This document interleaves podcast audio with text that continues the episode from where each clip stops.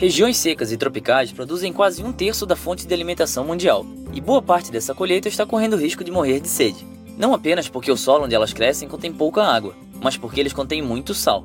O sal faz parte do solo em tudo quanto é canto. Ele se forma a partir dos minerais das rochas.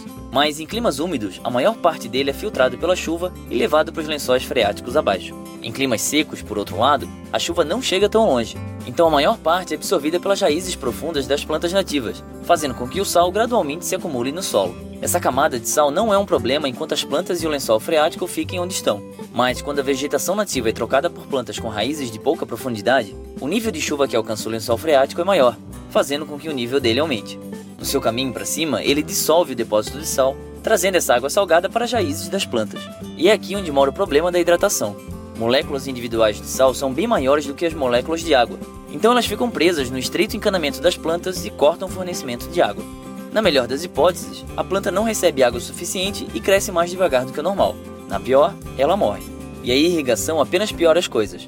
Como essa água vem de rios e lagos que são ligeiramente mais salgados do que a chuva, isso só aumenta a quantidade de sal no solo e o nível do lençol freático. Nós, humanos, já passamos por esse problema antes. Historiadores acreditam que o aumento da salinidade do solo contribuiu para a queda da antiga Mesopotâmia. Mesmo hoje, é possível identificar os efeitos dessa condição. Um quarto de terra seca irrigada do planeta tem um rendimento reduzido por causa do sal. Só que mesmo sem a água adicional, essa água subterrânea continua subindo. Quando florestas do sudoeste da Austrália foram transformadas em terras agrícolas, levou apenas 12 anos para o lençol freático subir 18 metros até a superfície.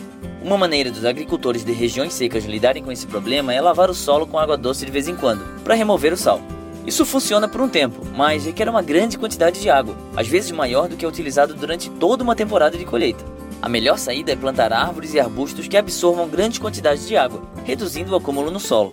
Ainda na Austrália, árvores nativas plantadas entre a colheita comum sugaram tanta água que os lençóis reduziram 3 metros em uma década, levando embora boa parte do sal junto. E agricultores no Uzbequistão obtiveram resultados semelhantes fazendo um rodízio entre plantações e arbustos silvestres de tempos em tempos. Mas, independente de se adaptarmos a plantação por espaço ou tempo, nós provavelmente iremos precisar muito dessas plantas preparadas para lidar com a seca para ajudar a preservar as grandes áreas do mundo que produzem um terço dos alimentos que comemos. Porque, nesse caso, se temperarmos a comida antes de prová-la, talvez ela nem chegue no nosso prato. Esse foi o Minuto da Terra. Se você gostou desse vídeo, clique em gostei e compartilhe com seus amigos. Até mais!